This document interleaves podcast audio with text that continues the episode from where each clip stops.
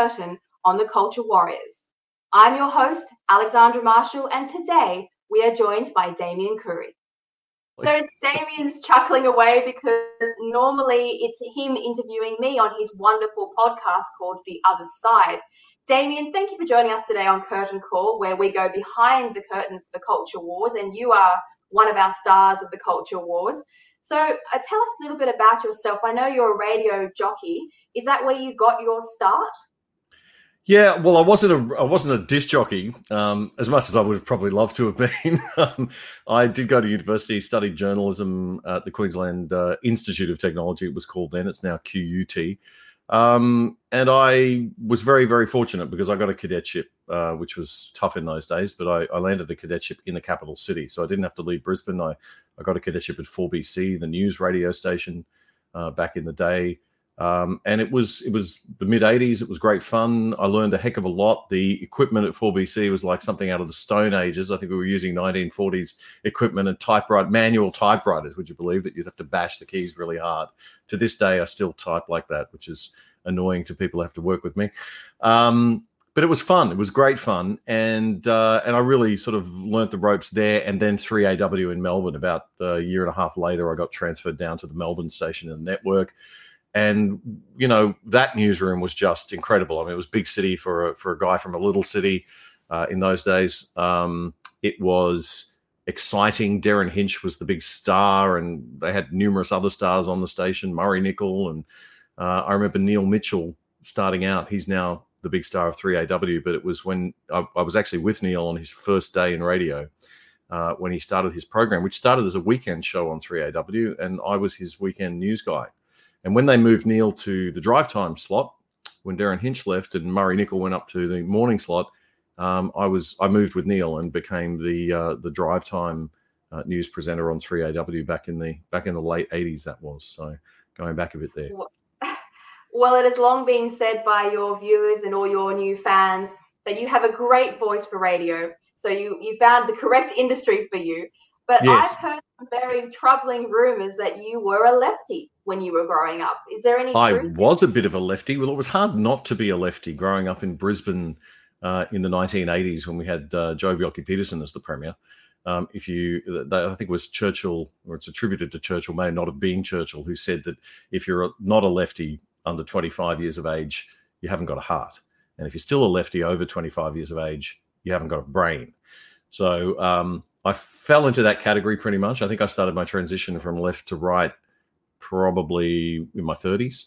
Um, but I I was your classic sort of you know um, uh, campaigning kind of young journalist, uh, straight out of university with a whole lot of ideas, uh, not really understanding how the world worked, knowing very little about economics, nothing in fact about economics, uh, as I probably should have and um, yeah, I got thrown in the deep end, and I guess that's that's what happens to a lot of young journalists in Australia. It's a it's um it's a swim or sink sort of industry, and in those days it was very um very what you would call nowadays a bullying work uh, workplace. It probably wouldn't be permitted the way that we carried on in those days, or the way that the bosses treated us anyway as kids. But um, you know, we got we got whipped pretty hard, and uh, not not literally, but we got driven pretty hard. Particularly 3AW was a tough place to work. There were 16 reporters in that newsroom and it was the pinnacle of Australian radio news at that time. So I'm really glad I had the opportunity to work there because it taught me, uh, it taught me heaps. Actually, It was a great place to work, and I worked with some pretty amazing, um, uh, very talented radio people.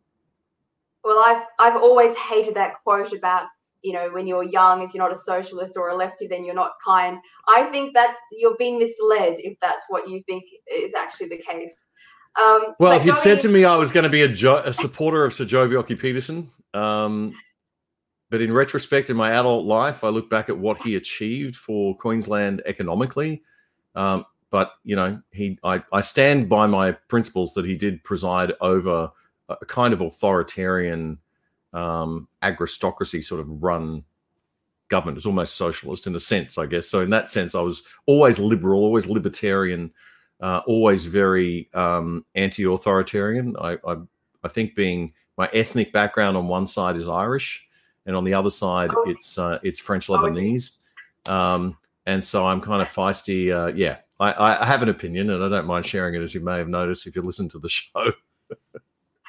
No, um, no, that's okay. I think that the, the, politics in Australia for the last at least 50 years has been very centrist. So even our left and right are not what you consider to be the extremes of left and right of the past. Mm.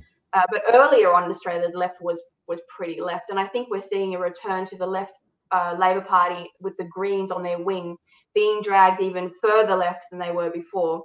And even the Liberal Party, which the ABC like to say are somehow far right, they've actually moved left of centre to what they were 15, 20 years ago. Like my first Prime Minister, I remember, was Paul Keating, and you know, we all hate Paul Keating. But I don't think he's as, he's anywhere near as far left as the policies of Albanese or even Daniel Andrews as Premier of Victoria. But no. that aside, uh, you've obviously had a cultural shift in your political thinking. Is that from your business experience and when you actually have to go and work, um, you changed your mind about political systems and what a society actually needed to operate and what kind of philosophy it required, particularly with yeah. the business world? Yeah, I'd identify two shifts. The first was my economic shift, and the second was my social shift. And the economic shift uh, occurred pretty much as soon as I'd studied some economics. Um, you know, it's pretty hard to study economics and come away from it. Uh, yeah, it's it's not. You understand that well once you learn where money comes from.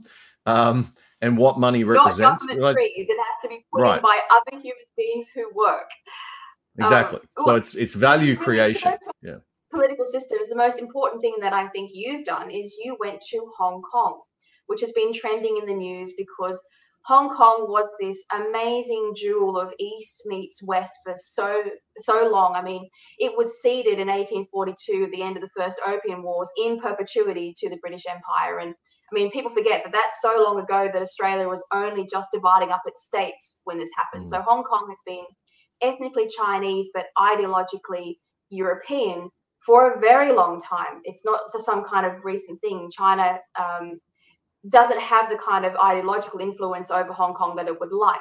The problem with Hong Kong being that it's an island city, possibly the world's true island nation, where it is not self reliant. If China decides uh, to cut off its water, its power, its food, Hong Kong can't actually survive. So there's no way for this is what Margaret Thatcher realized when they drew up this. They tried to roll Hong Kong into the 99 year lease arrangement and say, well, you've got to give Hong Kong back, even though Hong Kong wasn't actually part of that arrangement. Um, she couldn't defend it. You can't go and fight China to hold Hong Kong because China can just cut Hong Kong off from its supplies. Um, so when you moved to Hong Kong, were you aware of how dangerous that situation was and how it was basically a candle burning down and it would one day have to go back to China? Did you think about that, or was there kind of a yeah, did. Yeah, no, no, I very much thought about that. It was very top of mind for me when I moved, and it was top of mind for me the whole time that I lived there. Um, I had visited Hong Kong a number of times before, so I knew what it was, which was a British city, basically, um, inhabited by, uh, you know, uh, ethnically Chinese Brits. Um, and it was not a city before the British built it. Um, it was a rock. Um, it did have uh, indigenous communities, of course, and uh, and and you know, so so I'm not I'm not making any political statement there, but um, it wasn't a very developed place. It was built uh, by the British as a safe haven when things were getting a little bit politically tough in the old Canton, which is now called Guangdong, in uh, the capital of Guangzhou province in southern China, right next to Hong Kong. And so, um, you know, it was set up in the mid 19th century for that purpose. Um, and the city grew, you know, an incredible city grew, uh, an East meets West amazing place that was unique in the world and it was not democratic under the British. Um, so we, you know, there's a there's a moral question there about demanding democracy now, uh, but it was run like all British colonies were run with the rule of law and with a strong commitment to uh, the values uh, of of Britain, uh, which we all hopefully still appreciate.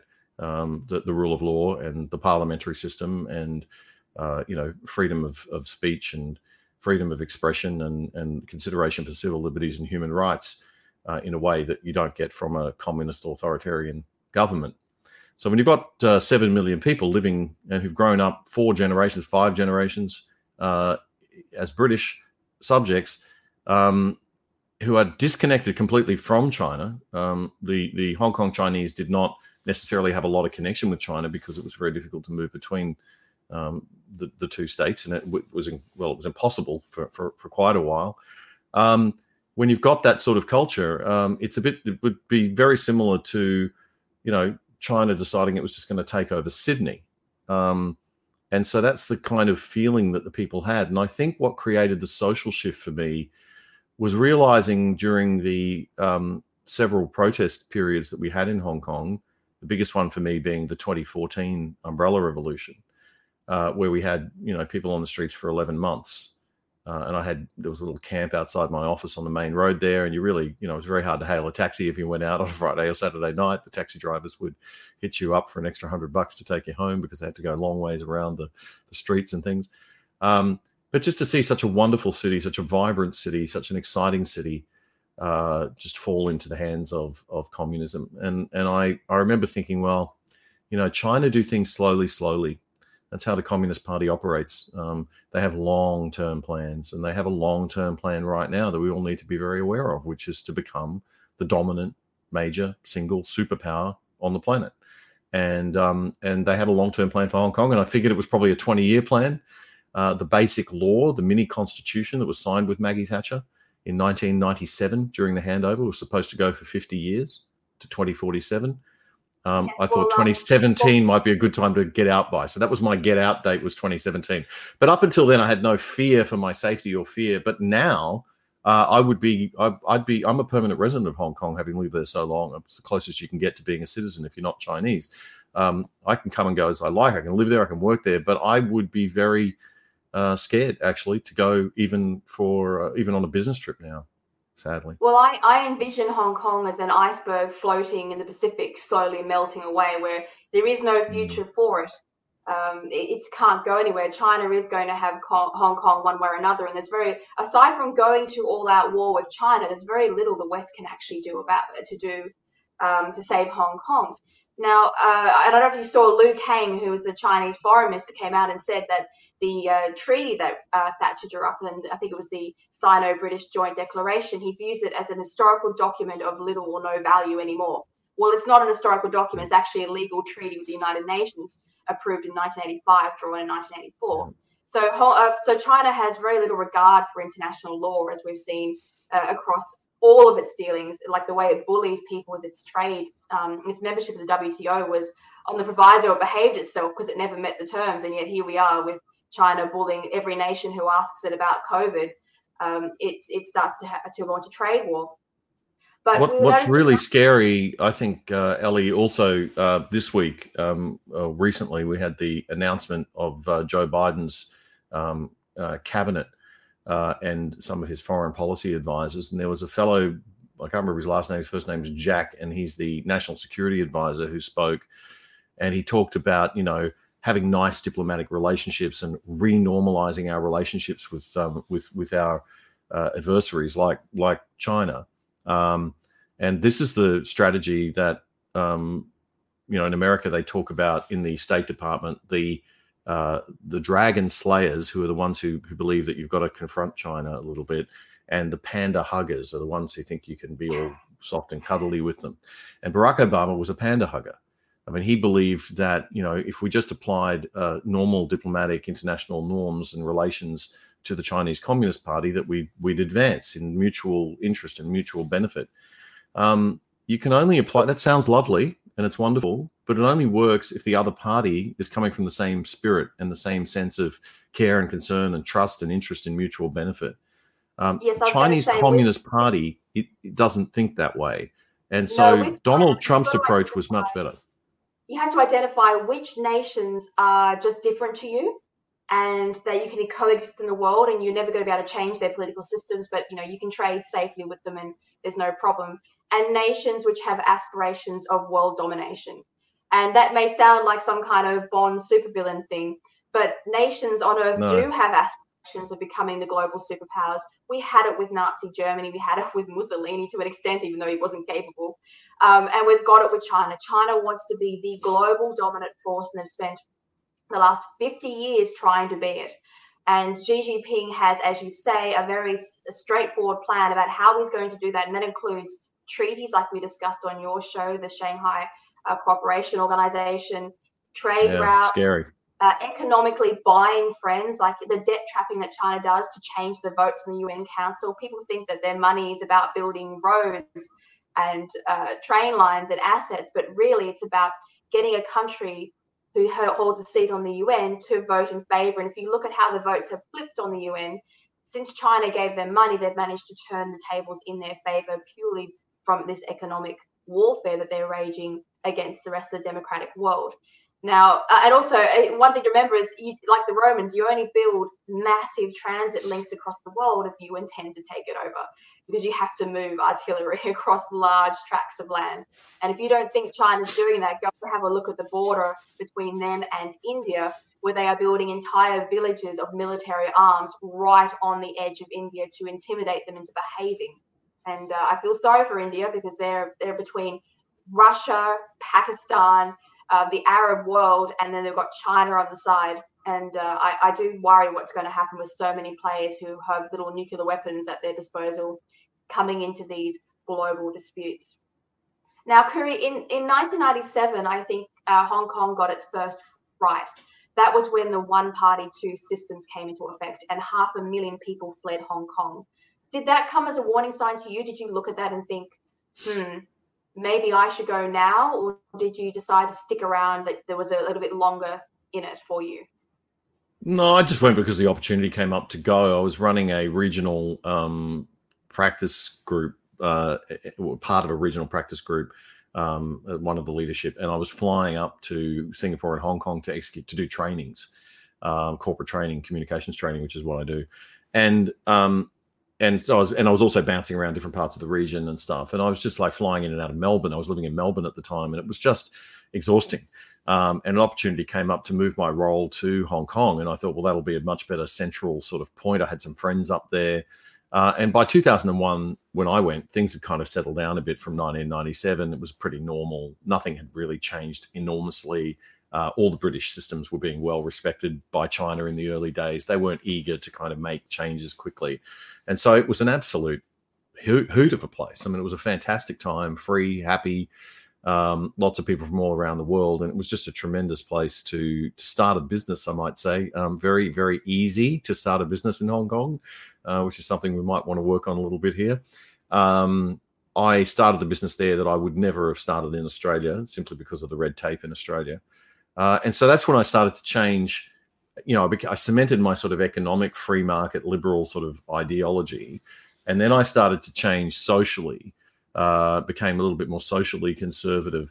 Uh, really, it was Ben Affleck that did that to me. It was Ben Affleck and Sam Harris uh, on TV arguing over um, Islam, and uh, and I realized the contradiction that had started to emerge with the rise of identity politics back then. And it was like, hang on a minute, none of my feminist friends, and I had quite a few feminist friends, very high profile ones, were willing to speak out explicitly uh, and publicly against the tenets of Islam uh, that are very sexist.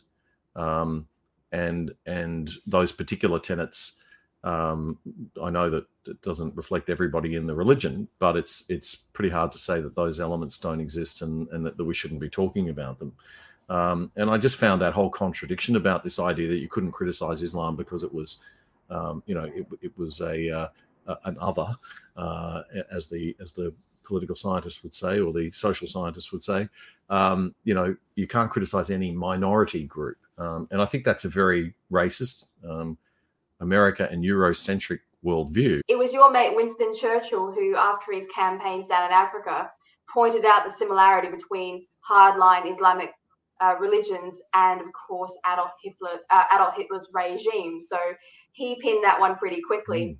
Uh, but okay. living next to a, a communist state when you were in Hong Kong and having China as a shadow over Hong Kong, that didn't make you a communist, Damian. You didn't think, "Yep, I want to be more like the parent nation over there." You didn't didn't. Uh, I was terrified every time I had to. Every time I had to get onto a plane on a plane and fly to Beijing or Shanghai, I was I was nervous, much more nervous than colleagues. Um, uh, I I'm sorry, but I think about ideology. I think about the freedom. I value the freedom that we have. I don't take it for granted, and I don't just assume because a country starts operating like a, uh, you know, decides that it wants to be part of the free world's business um, empire uh, and get involved in trade and get involved in um, the free market, playing the free market when it suits them, uh, without democracy to back it up. Um, I don't believe that that makes everything normal. Um, so I was still pretty concerned about flying into China. Um, I felt relatively safe because I work for a big multinational company. Not sure I would feel safe under the current president. So things well, really now, changed. The big change I noticed, Ellie, was Xi Jinping. When Xi Jinping came to power, the whole thing really changed a lot. And I don't think people in Australia and maybe in America understand this. Xi Jinping no, is not like his predecessors.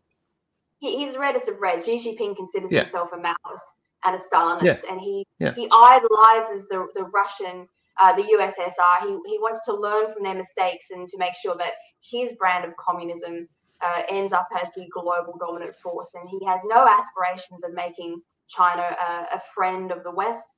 Um, and he has no aspirations of giving his people freedom, liberties, or democracy. So anyone and the last the last thing we need the last thing we need is a naive American administration that doesn't get that. It doesn't understand the difference between negotiating with a friend or negotiating with somebody in good faith, who acts in good faith, who has a reputation and has built up trust over many years, like an ally, and doing and trying to negotiate with someone who does not act in or won't perhaps act in good faith.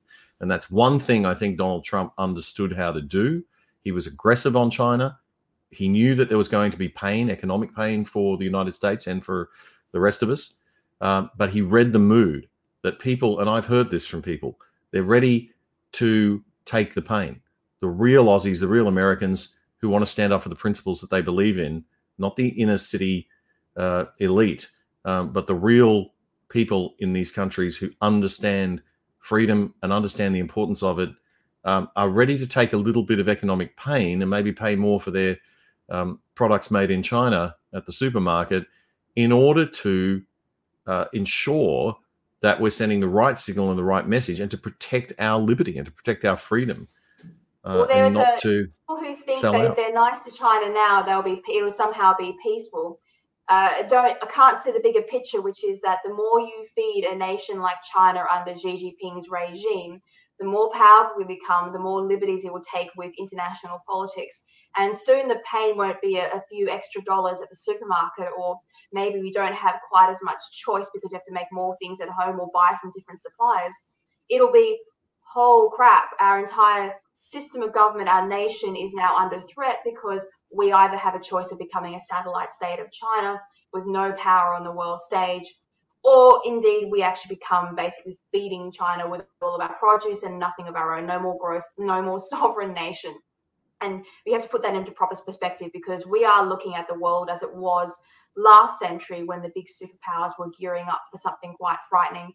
And the people were just as naive. So if you read the political books at the beginning of um, of, of the early 1900s, they thought they were too sophisticated to go to war, that there would not be any more normal warfare, and they didn't see two giant wars, the largest humanity's ever waged on the horizon. So we must not fall into that trap to think that we are somehow immune to global conflict because we're not. Um, and, and, to that point, you said that you were worried living in Hong Kong. Were you there when things got really bad with the protests, with the umbrella protests, and when it went from being an internal Hong Kong, you might talk about it uh, every now and then, to it being the topic of conversation because it was entering the global stage of wow, Hong Kong might actually have a serious and permanent problem with safety, security, and liberty. Yeah, uh, I, I, did leave at the end of 2016. We moved to Manila in the Philippines. Um, and I I felt that uh, at that stage, you know, um, Hong Kong was uh, starting to perhaps be a little bit unsafe for the family, um, but it wasn't terribly unsafe. Um, there weren't the riots that we saw in later years at that stage. Um, we just had the umbrella demonstration, the blocking of the street for 11 months, and China did what it, it normally does. Um, I'd just like to point out that that protest, Ellie, in that era, that first umbrella revolution, was a pro- started out as a protest against a national curriculum being imposed into schools from Beijing. Yet we've had laws in Australia, and this is what concerns me about Australia. We've had laws like the absolutely disgraceful um, security law that was passed by the Victorian Parliament, um, and nobody bats an eyelid. Nobody protests. Nobody's particularly concerned about it. If that happened in Hong Kong, you know, they would have hit the streets. With just the education bill, a million people hit the streets on the first two days. It was international news like that. And what did Beijing do? They just pulled back, right? Was they just that, stopped. Was that Beijing coming after the kids, like trying to indoctrinate the next generation of children in Hong Kong to bring them Yeah. more over communist ideology? Totally. Is that what that was Yeah. about? Absolutely. So they wanted to to they wanted the schools in Hong Kong who had their own curriculum to introduce the national curriculum of China, which was, um, you know, obviously rewrites the history of China and uh, uh, um, and It's basically presents. Xi Jinping worship. They have like him up in the in the um, classrooms. It's very much a a dictatorship style uh, personality cult with Xi Jinping. I don't know. World leaders see him as a very quiet leader, but he's not. Not in China. It's um you have to basically worship the Xi Jinping if you're Well, this is this is you know this is the thing we forget about and we don't understand and certainly barack obama and his administration did not understand about asia and did not understand about asian culture and chinese culture in particular which is that and this is not a criticism this is something i say with a great a degree of respect we have different cultures and the, the asian chinese culture is one that is uh, very reserved you know you don't show your feelings you don't wear your heart on your sleeve. I remember a, a Chinese guy saying to me once, you know, Americans, the, the way that Chinese look at Americans and Australians is as, as you know, laughing fools because we're always smiling. Um, and we've always, you know, we're always quite open. And, and they see that as a weakness. They see that as at times as gullible. It doesn't make them nasty people. They're lovely people. But um, you can't negotiate with them the same way that you'd negotiate with uh, someone from the West. And that's something that Trump actually understood uh, that Obama didn't understand. And I fear that Joe Biden and his new crew uh, aren't going to get it either. Um, but just well, to come Joe back Biden to doesn't even know which country or which uh, if he's running for senate or president, he doesn't even know what he's doing. So I suspect I'm praying you're wrong on that one, but we'll see. Oh, I Um, we'll I don't have a lot of faith. Fairly soon. Uh, look, that's all we have time for today, Damian. But thank you so much for joining us here on Curtain Call. It has been a fascinating insight into not only your career, but what's been going on with our our neighbours of of our, our ideological kin over in Hong Kong, who I really do fear the worst for. But thank you for joining us, and uh, I hope to have you My back pleasure. again one day. My pleasure. I think we should uh, we should just have a, a window for our our fellow British colonial friends in Hong Kong uh, for immigration for a while, and maybe you know pull back on some other places for a bit, um, and and save, raise save and, our and save our friends, save our kin. yeah, yeah. Look after look after our uh, our our fellow, uh, I guess you know, British colonial British- culturally aligned people. Yeah. They're part of the empire. They're, they're like us. the empire's finished, Ellie. You have to face it. No. But the good things live on, and we just have to start honoring those again and not being. you know, when we were over in Europe, we had, uh, sorry, we were over in Canada, we had a New Zealander, an Australia, someone from the UK, someone from America, and some from Canada. And we're like, we're all part of the empire except for you, uh, you Americans. You you left the empire, and they felt very left out of our little our little bus ride. Anyway, Were any of them Chinese? Because I find the Chinese Australians, the Chinese Kiwis, and the Chinese, um, uh, you know, Brits who are here, who are who who've grown up with the threat of China. If they come from Taiwan or they come from Hong Kong or even from Singapore, you know, they tend to be the feistiest and most viciously patriotic for uh, for Western values and for for British uh, for British values as well. I find so they're great people to great people to get to know. Absolutely. They know what they know what we have and what that we can possibly lose and what the world looks like without liberty and democracy. Yeah, So and our thank you, kids don't. Damian, and Yep. we will see you next week. Right. Okay. Okay. We're framed. We're ready. Yeah. this is what we call Ellie forgot to finish her show properly. So I have dragged Damian back for a last question against his will. He's a radio guy and he doesn't appreciate being put in front of the camera. So Yeah, briefly, true. briefly, Damian, if you could have dinner with any historical figure or even figure who is alive, who would it be and why? Okay, so I have given this a bit of thought. I think it would be, and it was a toss up between Ronald Reagan and Margaret Thatcher, but I'm going to go with Reagan. And the reason I'm going to go with Reagan is he was a fantastic communicator. Not that Thatcher wasn't, but he was remarkable. And um, uh, he was able to capture the minds of America at a time, of the Americans at a time when, uh, you know, the society was under a fair bit of pressure because he, he, he really started his political campaigns around the mid 60s and some of his early speeches were quite amazing, uh, talking about liberty, talking about freedom before government had gotten as big as it is now. And so, uh, you know, he was he was operating sort of in a parallel time to where we are now, uh, where we've got a culture that's very dominated by a big government, state, statist, state control sort of uh, mindset um, within the Western countries, and we have to try and sell our message of freedom and liberty and free markets and innovation and and uh, you know letting people be and develop and grow and in a in this environment and it's really tough and he did it because he was an incredible communicator so, so ronald reagan I would be asking him, how did you do it? Help. I was going to say, would you Can you please come forward 50 would, years? Yeah. Would you be asking him for advice is uh, what I'm trying to get at. Would you be like, please help us? Yeah, I don't see myself as, uh, I don't see myself as presidential material or even prime ministerial, but uh, I would certainly love to get some tips on how you communicate and change minds because that's what he did. He really changed minds, and that's the uh, that's the incredibly difficult thing to do. It's uh, it's it's it's easy to speak to an echo chamber, but we all want to try and influence people over to our way of thinking. Um, so that we can enjoy more freedom. And I think one of the things he did that was very clever that we often forget to do is he never forgot the human element. He never forgot to tell the human story, and he never let the left own the human story. So he took it off them.